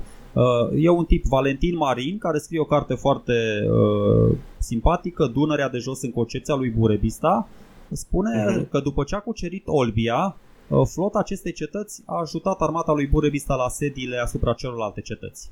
Da, este o ipoteză destul de validă, având în vedere că unele s-au predat, altele au negociat, adică a decurs foarte bine, poate că fiind împresurate și de pe uscat și de pe mare, cumva s-au predat, s-au predat mult mai repede. Am mai citit la Radu Vulpe și Om Barnea în cartea lor din istoria Dobrogei, că Burebista uh-huh. a dorit să ocupe cetățile astea și le-a și ocupat până la urmă pentru că a vrut să le apere împotriva romanilor. Da? Cumva el intuia faptul că ăștia doresc să-și extindă zona de influență, să se apropie de Dunăre, uh-huh. doar că na, chestia asta se întâmplă cu vreo optzeci la sută de ani mai, mai încolo. În fine, poate era supervizionar Burebista și asta intuia o schimbare de politică externă a Romei pe viitor, dar uh, uh, asta spune, spune Radu Vulpe. Și... Dacă te uiți la planurile lui Cezar, Da, ok, pare, pare rezonabil. Dar mi se pare că pentru, pentru un apărător își petrece cam mult timp luptându-se cu zidurile cetăților. Pentru un apărător? Păi da, dacă el se oferea să apere cetățile, își pierde cam mult timp luptându-se și... și cu Histria, și cu Tomis, și cu Calatis, și cu Odessos, și cu Mesembria. Știi, adică cumva nu, nu mi se pare că rolul de salvatorii se poate atașa atât de ușor. Bă, eu am cumva impresia, eu am cumva impresia că această campanie uh, separată în două etape, da, cu trecerea completă a armatei sale în Dobrogea și mai jos Cadrilaterul și tot litoralul Bulgariei, eu am impresia că nu durează mai mult de, de un an. Adică să știi, pe lângă Dionisopolis și Tomis și Calatis au fost uh, destule cetăți și destui oameni inteligenți în cetățile alea care să înțeleagă că decât să se bată cu Burebista și cu oștile lui de barbari, bă, mai bine să-i cumpere bunăvoința, să-i recunoască supremația și să-i plătească tribut.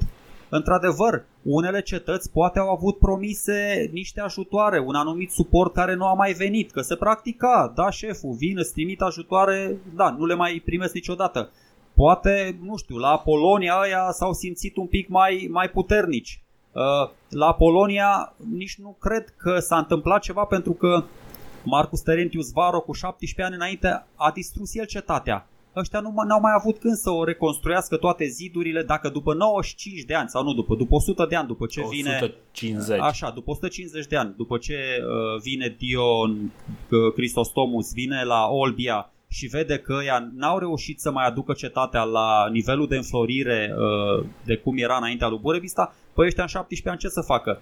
Deci, dacă mă întreb pe mine, în afară de două, trei cetăți, într-adevăr, care au fost mai cumoți și s-au considerat uh, egale lui Burebista, celelalte eu cred că l-au cam primit cu, cu porțile deschise, dacă mă întrebi așa. Și de, de, deci tu practic zici că dacă e să ne luăm după cei trei ani de care se vorbește că a fost distrus teritoriul rural al Histriei, a fost ocupat. Deci a fost ocupat. A fost ocupat, ok. Deci după ce a distrus, Burebista și-a mai ținut acolo o garnizoană tocmai pentru uh, a favoriza comerțul. Păi nu, dar asta spun. El, el avea specialiști în armata sa. Haideți să ne uităm, exact în perioada asta apar cetățile de piatră, apare mortarul, apare murus dacicus. Adică ăștia știau toată tehnologia asta și de unde o știau? Eu zic o știau de la meșterii, nu știu, meșterii greci, meșterii, adică uh, cumva... cuceririle astea ale cetăților au venit și cu know-how pe care îl știau cetățile. Mm-hmm. Adică viziunea asta lui pe termen lung a zis, bă, ok, stai un piculeț, că nu vreau să fiu izolat aici. Vreau să am acces, uh, accesul la informație și la, la zona asta de, de cultură, da, greci, romani, Orientul apropiat. Nu putea să se facă pe uscat, că era o distanță mare, ajungeai mult mai repede în zona asta, ți-am zis, superculturalizată pe mare, nu? Și în Alexandria, cum puteai să ajungi dacă nu pe mare? Uite-te și acum, mm-hmm. cele mai importante economii ale lumii au ieșire la mare, fără ieșire la mare ești fiul ploii. Deci da, Burebista, Burebista ți-am spus, cred că, într-adevăr, el fiind, din nou, a avut foarte mare dreptate și episodul trecut. Noi nu putem bănui pe Burebista, nici pe Cezar, nici pe Mitridate, nici pe Filip al doilea, nici pe Alexandru, nici pe o mare personalitate a antichității, ca fiind niște oameni blajini. Nici cu barbă, nici cu căciuliță, nici moșuleții, așa, în niciun caz. El era un tip foarte violent, de aia ți-am spus, uh, tu ziceai că... Bine, și foarte violent, dar și foarte înțelept. Și foarte înțelept, într-adevăr, dar uh, expresia asta de violență pe care ne-o prezintă și istoricii și ne-o arată și inscripțiile și... Adică, cumva, bă, nu a venit și a stat, știi, cumva, nu știm ce a făcut. A venit la porțile cetății, a stat cumva în afara razei săgeților apărătorilor, s-a dus el cu, cu pieptul înainte și le-a spus, bă, nu e așa că doriți să vă predați, eu vreau doar să vă ridic intelectual, cultural, nu vreau să vă fac nimic rău, știi? Adică e destul de, de, de puțin probabil că s-a întâmplat chestia asta. Da, da, da, și să, să vină, știi, și să vorbească cu deceneu și să zică, băi, Convinge-i tu pe ăștia să-și mai dărume un pic din ziduri, să se mai omoară între ei un pic, ca să nu facem noi, că noi suntem daci. Avem o mare responsabilitate față de poporul român uh, care se va forma în alianță cu, uh, cu romanii. Uh, avem o mare responsabilitate față de ei. Nu putem să ducem războaie așa de astea violente. Nu există așa ceva. Nu, nu. Deci s-ar simți rușinați.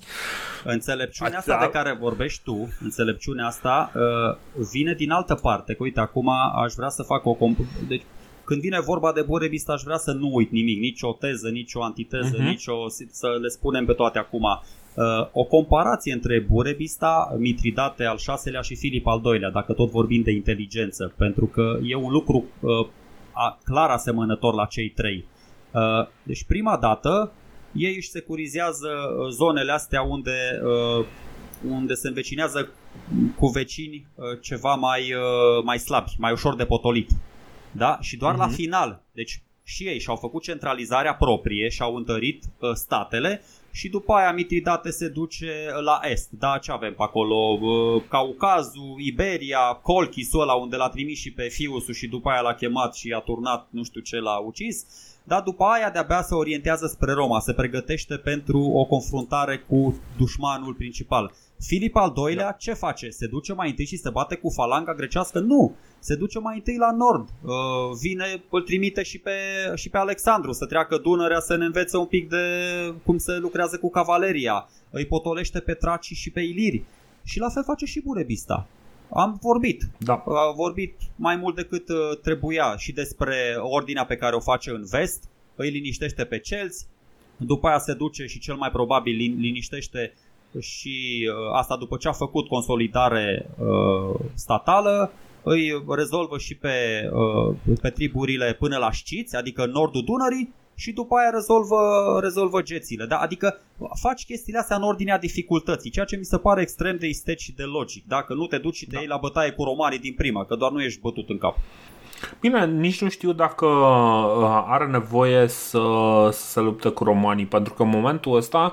Uh, Burebista controlează un areal care deja devine o problemă logistică în sine. Corect. Și uh, despre, despre chestia asta, de fapt, o să, o să vedem un pic mai multe și în momentul în care o să vorbim despre o inscripție pe care, uh, pe care o găsim în uh, Dionisopolis, actualul Balcic. Și această uh, inscripție este un decret. Partea uh, inițială are mai multe, uh, mai multe litere lipsă și nu, nu suntem foarte siguri de ce anume este scris acolo, așa că în momentul în care mă vedeți că tot fac paranteză, paranteză, paranteză, este tocmai pentru că încerc să văd cam ce au încercat istoricii, cam ce au crezut istoricii că scrie acolo. Și această, această inscripție este un decret al adunării poporului în care uh, ei îl celebrează pe un anume Acornion. Uh, un Acornion care pare așa un fel de... nu știu cum să zic, nu avem un echivalent modern foarte actual cu care să facem o paralelă, dar este un, un băiat care nu pare foarte sărac, o să vedem de ce, și care face o groază de lucruri destul de importante pentru cetatea lor și ei, în cinstea acestui activității, întregii lui cariere, îi vor da anumite privilegii. Și hai să vedem ce zice acest, uh, această inscripție și pe măsură ce o citim, după ce citim paragraf cu paragraf, o să, o să încercăm să comentăm un pic. Zice așa: împreună cu tovarășii săi de drum, cu un fiu al lui Teodorus și cu Epi, nu știm exact cum îl cheamă, pe cheltuiala lui personală, a plecat în solie călătorind departe și ajungând la Argedava, la tatăl, la tatăl aceluia, și întâlnindu-l tot deodată a obținut de la el, nu se știe exact ce, probabil bunăvoință pentru oraș, și și a dezlegat poporul, probabil de tribut. Deci aici astea sunt adăugirile mele, cu probabil astea sunt ce zic eu. Uh, bun, deci Argedava. Argedava uh, este uh, acum asimilată cu... Zi, cum îi spune la sat? Hai, tu ești mai bun cu denumirile. Uh, da, uh, stai că m-ai luat prin surprindere. Bă, uh... Vezi? E greu. Uh, bun, este un sat pe undeva pe Argeș, că Argedava, Argeș, e pe acolo, pe lângă Pitești. Nu, uh... e, e, în județul, e în județul Giurgiu, la granița dintre ah. Giurgiu și Ilfov, pe, pe malul Argeșului, la Popești, cred că. Uh... Ah, la Popești. Și este foarte bine apărată, că m-a, chiar m-am uitat pe hartă. Este, se spune, sau așa consideră unii istorici, prima uh, capitală a lui Burebista. Sau sunt anumite uh-huh. păreri pe care, bă, nici nu știu, că sunt atât de întortocheate scenariile aici, cum a ajuns, cât de departe, te uiți un pic unde e Dionisopolisul, unde e Argedava, unde sunt munții Orăștiei și te gândești, bă, dar oare putea ăla să-și impună totuși influența asupra cetăților tocmai din munții Orăștie? Cât de puternic era Burebista totuși, dacă de după niște munți controla niște cetăți aflate la mare, la o mie de kilometri. Destul de puternic. Da. Adică... Și astăzi și trenul trenului ia douăzeci și patru de ore să ajungă. Păi nu, a, asta spun. Adică, da, ok, tipul ăsta, Acornion, se pare că, în fine, e mult mai important decât ceilalți. Pe mine nu mă interesează atât de mult Acornion, sincer, dar o să vedem ce informații importante ne oferă despre Burebista și despre, exact. și despre regatul său. Uh, în primul rând, inscripția asta mie mi se pare uh, un izvor istoric mult mai sigur, pe care ne putem baza uh, mult mai cu încredere decât pe o carte, chiar dacă e scrisă de Strabon sau de Iordanes. Pentru că aici, cum ai spus și tu, vorbim de un sfat al poporului, de mai mulți oameni care au decizia asta, dar oameni de vază ai orașului și uh-huh. ei, ei se pun de acord, adică... Uh, e un fel de act oficial. Exact, exact. E mult mai ușor să convingi un om să aibă o părere, da, și să scrie o chestie falsă, să spunem, decât să convingi zece oameni să aibă aceeași părere. Ori oamenii ăștia, adică riscul unei manipulări grosolane sau unei minciuni, a unei fraude, scade considerabil când zece oameni mm-hmm. spun același lucru. Atâta voiam să spun. Pentru că dacă exact. o spune Iordanes, dacă Iordanes spune despre geți că sunt goți, ok, poți să zici, bă, ăla era idiot. Dar când găsești o sută de oameni care spun același lucru, stai și te gândești, bă, dar stai un pic, că nu sunt toți idioți. Ca să, ca să ne fie clar, adunarea poporului din Dionisopolis nu spune că Burebista era got, da? Deci de, da, da, să, da. să ne fie clar. Da, da, da, corect. Bun. corect. Uh, să continuăm așadar cu, uh, cu acest... Deci așa, decret. uite, că am găsit și... Uh, deci Popești, într-adevăr, în județul Giurgiu, cum ziceam... Așa. Uh, Și să știi că primul care a efectuat cercetări aici a fost Vasile Pârvan. Și s-au mm. găsit de-a lungul timpului aici și colibe și tot felul de unelte, uh, vetre de foc, depozite. Și Vasile Pârvan, a, tocmai fiind, ajungând la concluzia că este o așezare foarte importantă, a spus, bă, asta ar fi o potențială, o potențială capitală. Dar da, ăsta este, da. Popeștiul de Giurgiu. Deci Popeștiul de Giurgiu este această Argedava. Doar că nici măcar asupra Argedavei nu suntem siguri, pentru că, așa cum ai zis și tu, Uh, nici nu știi câte litere lipsesc acolo, câte, câte litere ar intra în spațiile alea. Ce mai probabil este Argedaon, Argedava, Sargedava, că un, o, un fel de Sargedava o spune și Ptolemeu în geografia sa. Deci prim, da. prima parte, prima și, parte a inscripției fiind ștearsă, na, e deschisă speculațiilor. Exact, și nu suntem foarte siguri. Dacă ar fi Sargedava, e posibil uh, să fie uh, ceva cetate de prin, uh, de prin munți și uh, cumva discuția devine din ce în ce mai complexă. Uh, aici e, e într-adevăr o, o mare problemă, știi, pentru că da, ok, zicem noi că, băi, ok, de aici emană puterea lui Burebista, dar nu are sens în momentul în care ne gândim că ăsta se duce până în Cehia. Da, da, exact. Știi? Deci avem problema pe invers. Plus că deci inițial, se duce până în Cehia. E foarte fain, deci uite încă o chestie care mă ajută, adică decretul ăsta, uh, ok, foarte apreciativ la adresa lui Acordeon.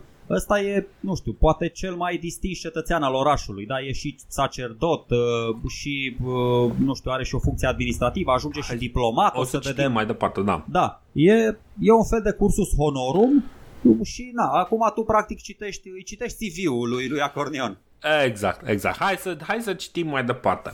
Ajungând apoi preot al marelui zeu, bănuim noi Zeus, a săvârșit în chip strălucit procesiunile și jertfele și a împărțit și cetățenilor părți din carne, din carnea animalelor sacrificate.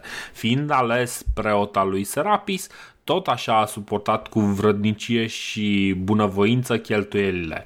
Iar pentru că Dionisos, Uh, zeul orașului, practic, uh, sfântul orașului, nemai având de mulți ani preot și fiind aclamat uh, tot el de cetățeni, s-a consacrat pe sine acestei slujbe.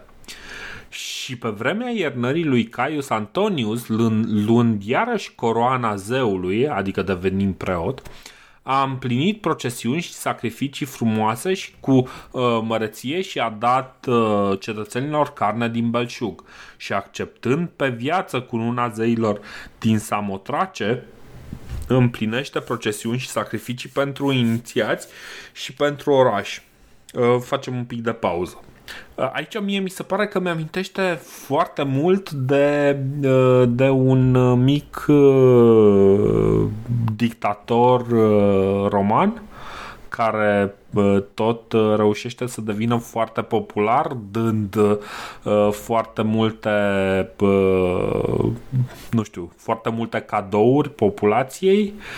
Îmi pare așa un act foarte populist ce face tipul ăsta și nu știm exact cât, d- cât este S F și cât nu. Bă, uh, așa m-am gândit și eu, dar dacă ar face actele astea populiste uh, într-o situație dificilă pentru, pentru orașul său, nu ți s-ar părea mai nobilă fapta asta? Uh, da, absolut. De exemplu, ei chiar pomenesc aici că pe vremea iernării lui Caius Antonius, ceea ce înseamnă uh, hibridă, adică, ceea ce înseamnă că, de fapt, ăștia erau într-o situație în care trebuiau să dea foarte mult tribut uh, romanilor pentru... pentru ce se întâmplă acolo, adică trebuiau să mențină, practic, să, să hrănească armata lui uh, uh, Hibrida. Deci, ceea ce nu e, e o chestie. Dacă o face Bun. Să se uh, mărească pre sine, ca să spun așa, atunci, într-adevăr, nu e foarte nobil gestul lui. Dar având în vedere că este un sacerdot, este un om cu o inimă mare, este un tip altruist, să pornim de la premisa că o face dezinteresat și o face ca să se apropie de zeul său Dionisos și nu pot să nu remarc ironia asta simpatică cu privire la, la Dionisopolis, da? Adică Burebista pe de-o parte le interzice supușilor să aibă de-a face cu vița de vie, da? Să o lase mai moale cu, cu licoarea bahică și vine Dionisos, care e patronul orașului și ne oferă o informație despre, despre Burebista, da? Deci foarte, foarte e, interesantă treaba. E, un pic, un pic interesant, într-adevăr. Bun, și să continuăm. Și în timpul din urmă, regele Burebista, ajungând cel din tâi și cel mai mare din regii din Tracia și stăpânind tot teritoriul de dincoace de fluviu și de dincolo, și a ajuns de asemenea la acesta, adică la Burebista, în cea din tâi și cea mai mare prietenie, a obținut cele mai bune foloase pentru patria sa, vorbindu-i și sfătuindu-l în ceea ce privește chestiunile cele mai importante, atrăgându-și bunăvoința regelui spre binele orașului și în toate, uh, acele, în toate celelalte ocazii oferindu-se pe sine fără secruțe în soliile orașului și luând asupra-și asupra-și fără șovăire primejdii pentru a contribui în tot chipul la binele patriei. Bun. Aici mi se pare foarte interesant, deci practic în momentul ăsta îl văd pe, o, pe tipul ăsta care este, nu știu, ceva un mare preot local care este trimis ca un fel de ambasador, ca un fel de uh, în, într-un fel de misiune, poate o misiune uh, economică pentru că este clar că ajunge să aibă o prietenie și adică prietenia asta trebuie și ea cumva fondată pe ceva. Nu prea văd o prietenie care să fie fondată pe da, da, da, vă dăm tribut, luați aici tributul și oamenii pe care, care l-au trimis de acasă să fie foarte încântați de chestia asta. Uh, mai ales că a obținut cele mai bune foloase pentru patria sa. Și asta mie îmi zice de fapt că avem o legătură economică foarte puternică între uh, Burebista și uh, cetatea Dion- Dionisopolis. Uh, și da, vedem exact cum spuneai și tu, așa cum ajung câteva monede din Istria, poate că avem un comerț uh, mai, uh, mai serios uh, făcut prin, uh, cu această cetate și prin această cetate.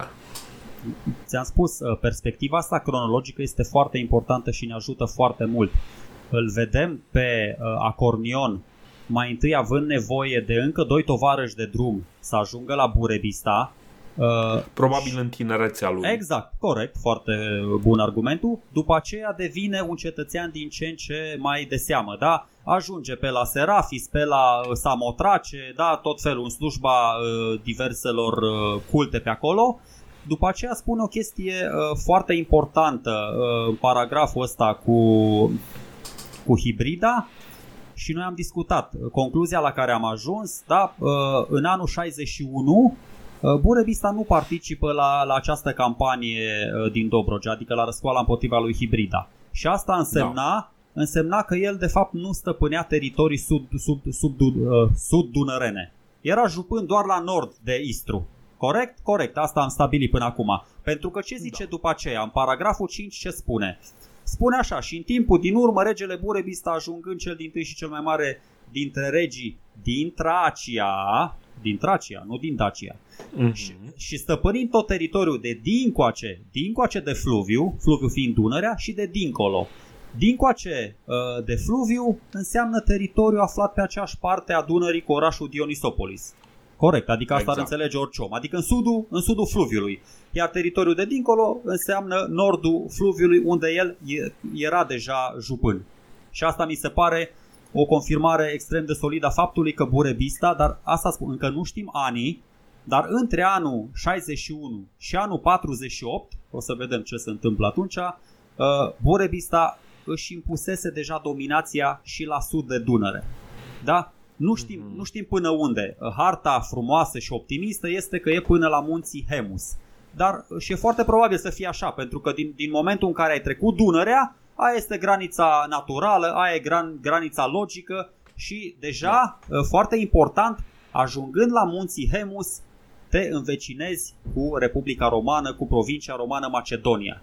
Și spunând, da. încă o chestie, spunând decretul cel mai mare dintre regii din Tracia, dar știm că Tracia și tot regatul odrizilor timp de sute de ani s-au întins până la munții Balcani.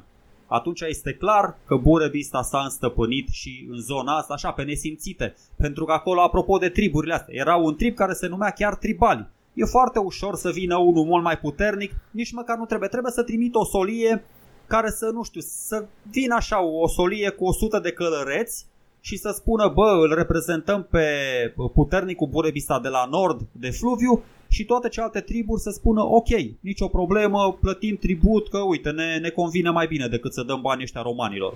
E foarte exact. probabil să dureze trei luni chestia asta, incursiunea asta prin toată Bulgaria, că nu e o țară foarte mare, și să-i convingă pe aia să, să schimbe tabăra. Da, da, da, și e posibil chiar să, să folosească de uh, sprijinul lor militar.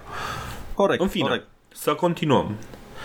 Și fiind trimis de regele Burebista ca ambasador la Gnaeus Pompeius, fiul lui Gnaeus, imperator al romanilor, și întâlnindu-se cu acesta în părțile Macedoniei lângă Heraclea Lin- Lincestis, adică Bitolia Monastir, îi spune acum, nu numai că și-a îndeplinit cu bine însărcinările primite de la rege, câștigând pentru acesta bunăvoința romanilor, dar și pentru patrie a purtat cele mai bune negocieri, în general, în orice situație a împrejurărilor, expunându-se cu trup și suflet și folosind cheltuieli din, al, din buzunarul propriu și dând puteri noi din averea sa la unele dregătorii ale orașului. Adică, practic, a ajutat cu bani tezaurul public, arătând, arată cel mai mare zel pentru binele patriei sale. Și după aceea, ca să încheiem uh, cu, cu această inscripție, zice: așadar, pentru ca și poporul să arate că cinstește pe oamenii cei buni și vrednici și care îi fac lui bine, a hotărât sfatul și poporul ca Codniona lui Dionisos să fie lăudat pentru aceste merite și să fie încununat el la sărbătoarea lui Dionisos cu o cunună de aur și o statuie de bronz și să fie așa. Uh, și practic uh, așa, și să fie încununat și în timpul ce urmează în fiecare an la Dionisii o coroană de aur și să îi se dea pentru ridicarea statuii locul cel mai de cinste din agora. Deci în piața practic publică a primit o statuie, dita mai statuia de bronz și dita mai coroana de aur. Nu știm dacă coroana de aur și a fost încă pusă... una în fiecare an. Ah, ok. A fost pusă pe capul lui sau pe statuie coroana de aur? Că nu mai înțeleg. Cred că, cred că a fost pusă pe capul lui, adică în buzunarul propriu. Până la urmă. Ce, ce voiam să spun? Că uite, aici cred că e nevoie de un cenaclu literar, să stăm așa, să facem un, un cerculeț și să facem studiu pe text. Când, când zice decretul ăsta, zice dincolo de fluviu, știi? Adică stau și mă gândesc, bă, ce înseamnă tot ce e la nord de fluviu? Adică din Galia până în Sciția, nu știu, tot ce e la nord de fluviu, Gre- doar pe lungimea fluviului. Păi asta spun, pe jumate din lungime, nu știu, stăpânește și zona din nord-est, adică până încolo spre Sciți. Na, adică sunt întrebări legitime, dar cum și zici și tu, răspunsul este destul de greu de, de greu de oferit. Greu dar... de oferit. Ce mi se pare mai interesant este faptul că Acornion merge să discute ca ambasador al lui Burebista, deci în momentul ăsta practic undeva în jurul anului patruzeci și opt, Acornion și de fapt Dionisopolisul este deja în sfera de încredere a lui Burebista, încât Burebista îl folosește pe, pe Acornion pe post de ambasador. Și aici, bun, am putea să discutăm ce merge să negocieze, pentru că dacă este ceva ce lipsește de la uh, glorioasa victoria lui Pompei de la Farsala, acel lucru sunt trupele getice. Corect, am spus și atunci, o spunem și acum. Uh, na, nu vreau să facem acum istorie contrafactuală. Mulți spun, bă, dacă veneau și călăreții lui Burebista, n-avea nicio șansă Cezar. Poate că da, poate că nu. Ceea ce mi se pare mult mai important, uh, adică faptul că tu, uh, să, să reținem, deci acum uh, regatul lui Burebista se învecina cu Republica Romană. Ajunsese da. La Morții Balcan, se învecina cu uh, provincia Macedonia. Deci tu să trimiți o solie la, la, la Pompei, la Republica, deci să-ți permiți. Asta e o dovadă clară că Burebista avea o părere atât de bună despre el, era într-o poziție militară atât de puternică, se simțea atât de uh-huh. voinic, încât credea că putea să influențeze politicile altui stat. Și nu vorbim despre de, de, orice, de orice stat, vorbim despre cel mai puternic stat din antichitate. Adică, spune și mie, cine s-a mai băgat în războiul civil dintre Pompei și Cezar? Îți spun eu, nimeni, în afară de Burebista.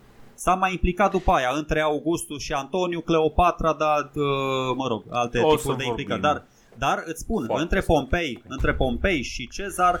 Eu nu țin minte să fi fost alt monarh din jurul Republicii care să fi crâcnit pe acolo. Că tot și egiptenii uh, era prea târziu, nu l-au ajutat pe uh, o Pompei, n-au zis nimic, au stat acolo până s-a terminat războiul, dimpotrivă. Când a venit ăsta au încercat să se dea și ei cu cine așa, dar să negocieze cu adevărat a încercat doar Burebista. Din, no. pă- din păcate ce face uh... pură... Da, spune, spune. Așa. Nu, nu, continuă, a, că a, după a, aceea a, vin eu cu teoria a, mea. Am zis că, din păcate, e o, o greșeală de principiu. Eu nu spun că a greșit că l-a susținut pe Pompei. Eu spun că e o greșeală din partea lui Burebista că a intervenit în lupta dintre Pompei și Cezar. Nu știu ce a discutat într-adevăr în solia aia, dar uh, pot să, pot să presupun că l-a susținut pe Pompei, pentru că mai târziu Cezar, foarte nervos, se va uh, porni împotriva lui Burebista. Da, își masează deja Bine, legiunile și... Adică tu asta știi de la început. Mai, Dacă... mai târziu, după vreo trei campanii. Păi după ce rezolvă problemele la el în Republică, așa cum se face, Absolut. așa cum a făcut și Burebista. Te, te orientezi pe plan extern după ce rezolvi problemele pe plan intern. Dar asta ca regulă. Când, când pariezi pe calul greșit, e clar că cel care va câștiga, dacă nu va fi cel pe care ai pariat tu, se va întoarce împotriva ta. Și Roma, în anul patruzeci și patru, se va porni împotriva Daciei, sau mă rog, așa va intenționa. Ar fi încercat, exact. Păi eu am o altă teorie și, bine, acum eu ți-o zic ca o surpriză, dar noi am mai discutat-o și deci nu, nu este o surpriză. M- mai surprins și ieri cu ea, da. Da, te- teoria mea în legătură cu, uh, cu această solie este că, de fapt, Burebista este interesat de un singur lucru. Practic, uh, are nevoie de o confirmare că uh, Pompei, cumva văzut uh, probabil de Burebista ca reprezentantul legitim al uh, Republicii, că Pompei nu îi va contesta toate cuceririle din uh, sfera uh, pontului Euxin. Pentru că uh, eu cred că uh, el își oferă practic neparticiparea în acest conflict uh, contra recunoașterii uh, cuceririlor uh, lui în, uh, uh, în zona respectivă, cuceririlor tuturor uh, cetăților grecești. Bă, practic fi... el spune... Pompei, din partea mea, tu dacă îmi recunoști chestiile astea, din partea mea nu vei primi uh, nicio sabie în spate.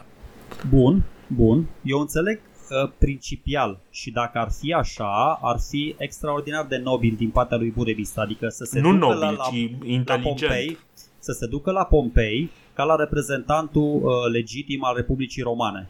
Pentru că reprezentantul legitim nu era Cezar, să fim serios, era Pompei. Uh, da. Și uh, e o discuție tot așa, uh, am citit-o la mai mulți istorici, când a ajuns solia asta la Pompei.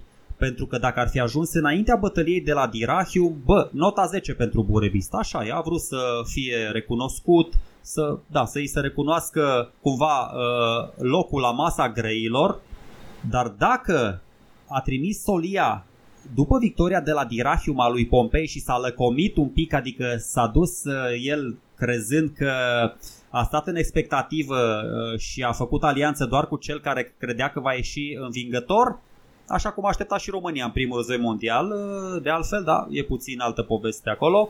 Uh, nu cred să nu. nu nu cred că e să nu anticipăm. uh, exact. Nu cred, nu cred că a fost cea mai uh, înțeleaptă decizie din partea lui. Adică exact asta spuneam. Trogus Pompeius. Dacii au participat la multe lupte cu sorți schimbători de izbândă. Ce dacă a luat bătaie la Dirachium? Cezar, ai văzut ce s-a întâmplat la Pharsalos? Eu asta spun. No. Nu știm ce a, ce a discutat Burebista, dar este clar că orice ar fi discutat cu Pompei și-a atras ura lui Cezar. Asta e indiscutabil. Uh, Băi, ok, despre ura lui Cezar putem să discutăm. Uh, strict pe discuțiile pe care el le are cu Pompei, eu insist, mi se pare cea mai rațională uh, posibilitate, pentru că nu vedem trupe getice în, uh, uh, în componența de la Pharsalus. Și, uh, și e genial că nu le-a trimis. Era o greșeală da. foarte mare. Dacă îți trimiteai, uh, de ce să-ți moară ție trupele într-un conflict străin care nu era al tău? Dar asta Absolut. zic, nu știu care era, adică atunci te duceai ca la înalta poartă, cum făceau ăștia din Principate, să le fie recunoscută domnia? Adică Burebista avea nevoie nu, nu, de recunoaștere nu, nu, nu. de la Pompei? De ce? De ce avea nevoie de recunoaștere? Nu, nu are nevoie de o recunoaștere, ci are nevoie de o confirmare că, băi, până acum voi ați venit să cuceriți, uh, uh, să vă tot bateți. Uh, Hibrida a venit să se bată la Istria. Uh, Varo a venit să se bată la Istria. Lasă-mi cetățile astea, astea sunt ale mele. Și în schimbul... Uh, recunoașterii acestui lucru, tu ții trupele la tine acasă, eu mi le țin la mine acasă, nu o să te atace nimeni de la spate din, prin Macedonia, din Tracia, și tu poți să-ți vezi acolo de treabă, de problemele interne, pentru că să nu uităm, tot din sfera dacilor vine și acea uh, uh, acel nu, nici nu știu cum să zic, dicton, pildă, în care uh, ai uh, de exemplu doi câini care se bat între ei, în momentul în care alu- arunci lupul, uh, câinii se aliază și se bat cu lupul și după aceea se întorc la treburile lor și rezolvă întâi problema respectivă. Deci această idee tot acolo o vedem. Deci e foarte posibil ca Burebista să nu, nu fie interesat de problemele lor interne, dar să vrea să-și asigure uh, măcar, măcar un cuvânt uh, din partea uh, până la urmă princepsului din uh, Republica Romană. Dacă negocierea asta, dacă solul ăsta, Cornior, ar fi fost trimis la Pompei din partea lui Burebista prin anii cincizeci și cinci, cincizeci și patru, cincizeci și trei, cincizeci și doi, când uh, Burebista tocmai cucerise cetățile și să nu uităm, Pompei era consul la Roma, chiar sine colega, bă, atunci da, atunci are perfectă dreptate și sunt de acord cu, cu, cu teoria ta.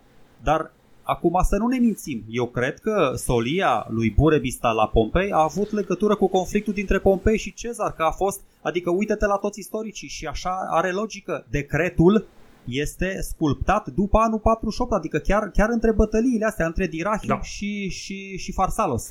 Deci chiar da. acum e decretul. Păi ce, ce putea să nu discute Burebista cu Pompei nu. despre... Adică nu discutăm. Nu zic știi? nu, dar Sergiu, Sergiu. Deci ca să nu ducem, că noi am mai avut această discuție în contradictoriu, ca să nu ducem la infinit, până la urmă ascultătorii noștri vor decide care este varianta cea mai, cea mai logică pentru ei, varianta lor cea mai logică. Da, uh, corect, de acord. Ideea este în felul următor. Avem astea două variante.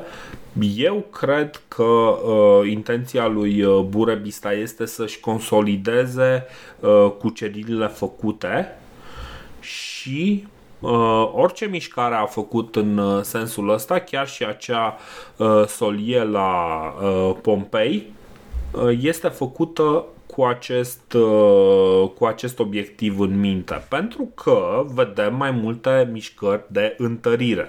Practic, după ce avem acel război de cucerire cu, cu cetățile grecești și probabil și cu ceva triburi din, din teritoriul de la sud de Dunăre, Uh, cel mai probabil uh, vedem, începem, uh, începem să vedem din ce în ce mai multe cetăți dacice care sunt ridicate, fortificații dacice care sunt uh, ridicate pentru a, uh, pentru a solidifica uh, practic niște rute comerciale, uh, pentru a sol- solidifica de fapt uh, noile frontiere, noile granițe pe care uh, aproximative pe care le stabilește pentru stăpânirea lui. Și da, cam, cam asta este ce, ce vedem, uh, ce vedem că, că se întâmplă aici. Burebista, Burebista este clar că are, uh, începe cumva o campanie de război, adică oricum regatul lui era unul destul de războinic, dar în foarte multe locuri uh, uh, sunt vestigii arheologice în Banat, în Muntenia, în Transilvania, în uh, sudul Moldovei, unde se, se descoperă depozite serioase de arme. Adică sunt da. tot felul de unelte care confirmă metalurgia asta a getodacilor. Or fi împrumutând-o ei la început de la, de la celți, de la civilizația Hallstatt și Laten. Sau combinând-o mai dar, degrabă. Dar după aceea, exact, dar după aceea meșteșugarii ăștia autohtoni, mă rog, na, s-or fi inspirat un pic de la vecinii săi din vest dar uh, au dus meșteșugurile astea, metalurgia uh, și la metalele uh, rare și la alea mai puțin rare și la uh, astea perețioase, au dus-o la rang de artă. Adică dacă ne uităm puțin la toate tezaurile descoperite la nord și sud de Dunăre, este, na, e, spun ceea ce, ce spun și eu acum. Da.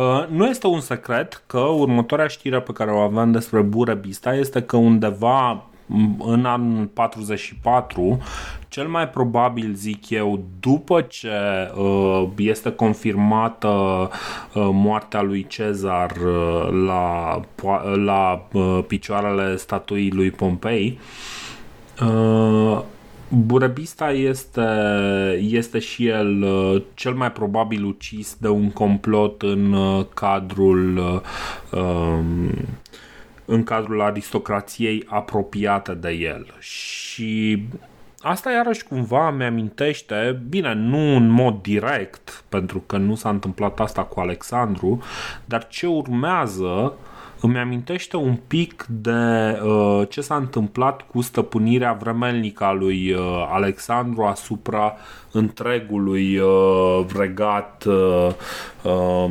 al, care fusese odată al perșilor.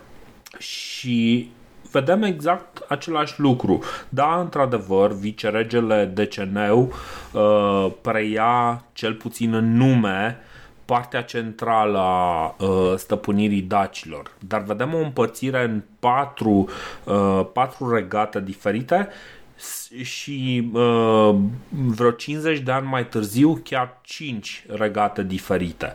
Ceea ce ne amintește cumva de Zitu. Păi îți spun ce spune Strabon mai întâi în Geografia șapte trei unsprezece, dacă vor să citească și alții.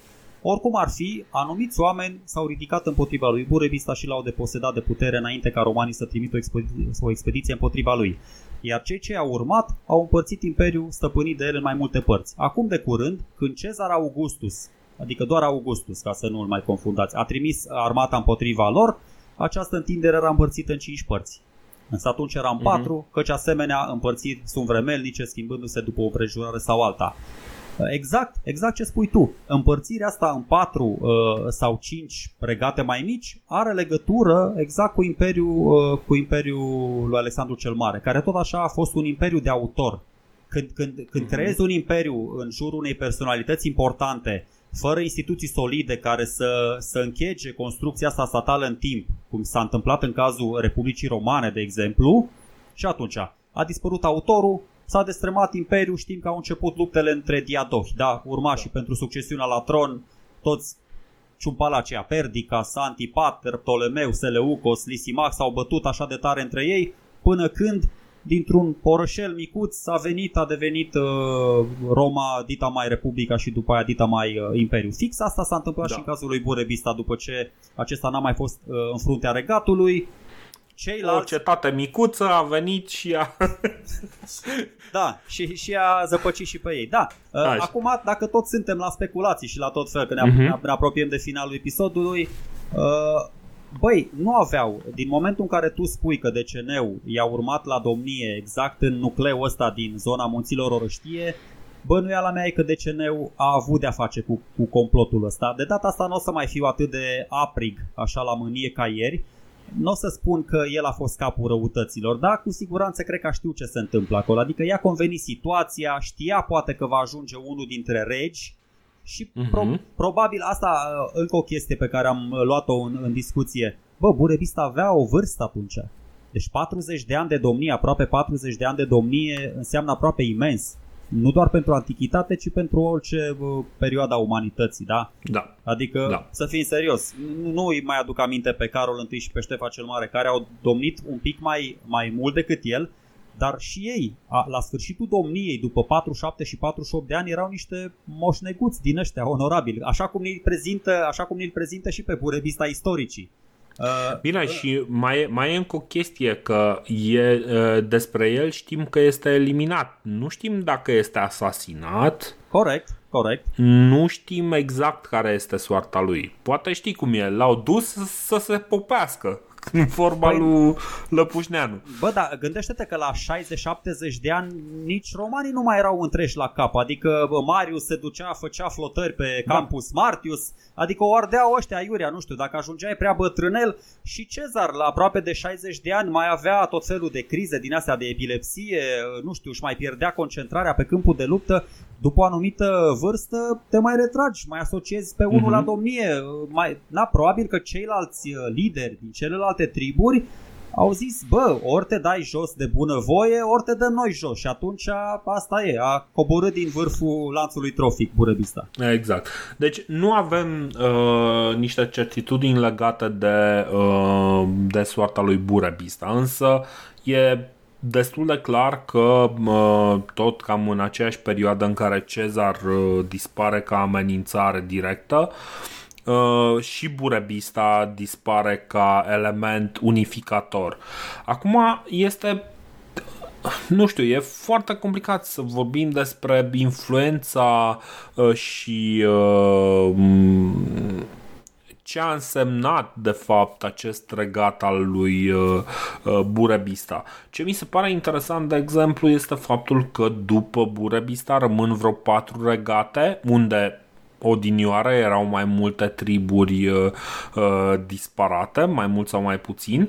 Uh, patru regate, toți sunt o, uh, o zonă mai consistentă, mai, mai, mai, uh, uh, mai bine închegată decât să ai uh, uh, triburi, triburi, triburi, fiecare cetate cu propriul său bazileu, știi?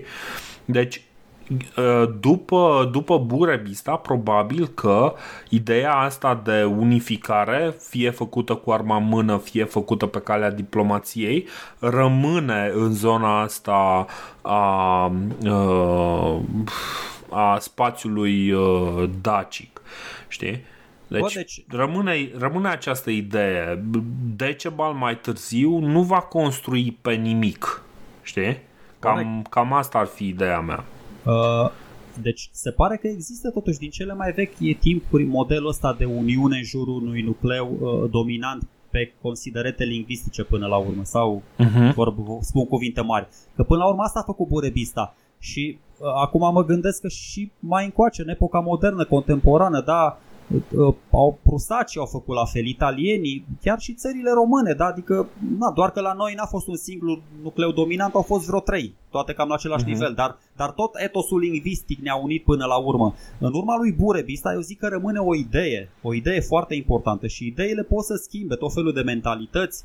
Adică, ok, putem să încheiem sec și să zicem, bă, s-a stins din viață cel mai mare rege trac din istoria omenirii, dar da. eu cred că și ceilalți își dau seama și își vor da seama în timp. De aia și uh, decizia lui Decebal să mai coaguleze odată ce se poate coagula. Nu la amplitudinea uh-huh. lui Burebista, dar își dau seama că, bă, stai un pic, nu mai suntem uniți, nu mai suntem la fel de mulți, nu mai suntem la fel de puternici. Și-au dat seama da. și celelalte triburi cât de bine funcționează atunci când sunt uniți, nu când sunt divizați. Da. Deci asta e. Și apropo de, da, deci dacii s-au divizat de unii singuri, din păcate. Adică, na, marile imperii se și spune că din, din interior se distrug. Da. Și o să vedem chestia asta. Am văzut-o la uh, Alexandru. Uh, începem să o vedem la, uh, la romani, deși lucrurile o să ia o turnură mult diferită, dar o vom vedea în cele din urmă și la romani, și o să o vedem de fapt cam pentru toate marile, uh, marile imperii ale omenirii. Ceea ce, ceea ce e foarte logic, pentru că nu mai are cine să îi bată, fiind cei mai puternici, așa că de ce să nu se bată singuri? Exact. Un episod mamut care, pe care nu, nu puteam să-l întrerupem, pentru că pur și simplu nu există loc unde să zicem da, da, da, aici putem să oprim povestea. Am vrut să o ducem până la capăt și sper că ați rezistat alături de noi și sper că a meritat așteptarea. Vom încerca în următorul episod să ne uităm peste informațiile pe care le avem despre societatea dacică în jurul anului patruzeci și patru, poate în jurul anului zero, cumva, mă rog, anul zero, nu exista anul zero. dar ca idee, cumva în, în această epocă, în, în perioada pre-Decebal, să vorbim un pic cam despre cum arată dacii, pentru că un episod similar o să avem și despre cum arată, sau mă rog, poate două, o să avem despre cum arată societatea romanilor, și despre societatea romanilor într-adevăr o să, uh, o să avem ceva mai multă informație. Uh, așadar, uh, ne întâlnim data viitoare în funcție de capacitatea noastră de a acoperi uh, informația respectivă. Poate o să dureze un pic mai mult, dar următorul, următoarele două episoade vor fi, uh, se vor încheia peste patru săptămâni. Asta putem să promit. Perfect, perfect. Eu Bun. mă bucur foarte mult că m-am, m-am, aut, m-am reverberat un pic, m-am automotivat și mi-a plăcut foarte mult și episodul. Recunosc că ieri eram un pic slăit mental și mi-a părut rău de, de pocinogul ăsta tehnologic care ni s-a întâmplat, dar după cum ziceam și la început, Burebista chiar merită efortul ăsta. Puteți să ne ascultați pe calupuri de treizeci de minute, doi, trei, patru, cinci calupuri, dacă nu vă permite timpul. Eu zic că merită și v-am oferit niște informații care și pe mine m-au surprins atunci când le-am citit. Unele nici prin gând nu-mi treceau totuși. Credeam că informațiile sunt mult mai lacunare, dar să știți că sunt acolo, adică se pot trage concluziile astea fără să ne... Uh, înfoiem foarte mult în pene. Deci interpretarea fără, pe care vă oferim noi acum, da, da, informațiile pe care vi le oferim noi acum, să știți că nu sunt, adică sunt extrem de logice și extrem de nepatriotice, dacă, dacă ne întrebați. Adică am, put, am fi putut să venim cu, cu, cu o concepție din asta mult mai uh, naționalistă. Dar nu, vă, da. și, și, și prezentând lucrurile foarte, foarte echilibrat, tot este extrem de, de impresionant ce a reușit să facă Burebista. Absolut, absolut. Despre, despre asta, deci chiar, chiar și eu mă bucur că am reușit, folosindu-ne până la urmă de vreo cinci citate, să scoatem atât de multă informație. Și recunosc că și eu, intrând în discuția despre, despre acest personaj, Uh, rămăsesem așa cu o impresie a unui uh, patriarh al uh, bunăvoinței, care a reușit el să unească ceva de genul, băi, haide să ne unim toți, să fim toți împreună. Dar este evident că acea unire s-a făcut uh, nu neapărat numai cu duhul blândeții, ci s-a făcut și ca un om de acțiune. Și mi se pare foarte important să nu uităm lucrul ăsta. Avem un om foarte puternic, un, un lider, un, uh, un individ care pune, pune, mult, pune și forța alături de diplomație, pentru că nu poți să le desprinzi pe cele două. E imposibil să reușești doar cu forță, e imposibil să reușești doar cu diplomație. Diplomația aia trebuie să o sprijin pe ceva. Așa că, că nici, nici, nici Sfântul Duh, nici, nici Arhanghelul Gavril, și el avea o sabie în mână. Exact.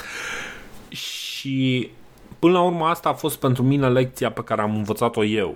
Și anume că într-adevăr este acolo ceva mai, ceva mai serios, ceva mai dur, ceva mai puternic decât mă așteptasem de fapt să găsesc. Sper că și voi aveți revelații nu neapărat similare cu ce gândesc eu, dar propriile voastre revelații în legătură cu, cu acest personaj, și ne auzim în două sau poate trei săptămâni cu următorul episod. Mulțumim mult că ați fost alături de noi. Ceau! Salutare!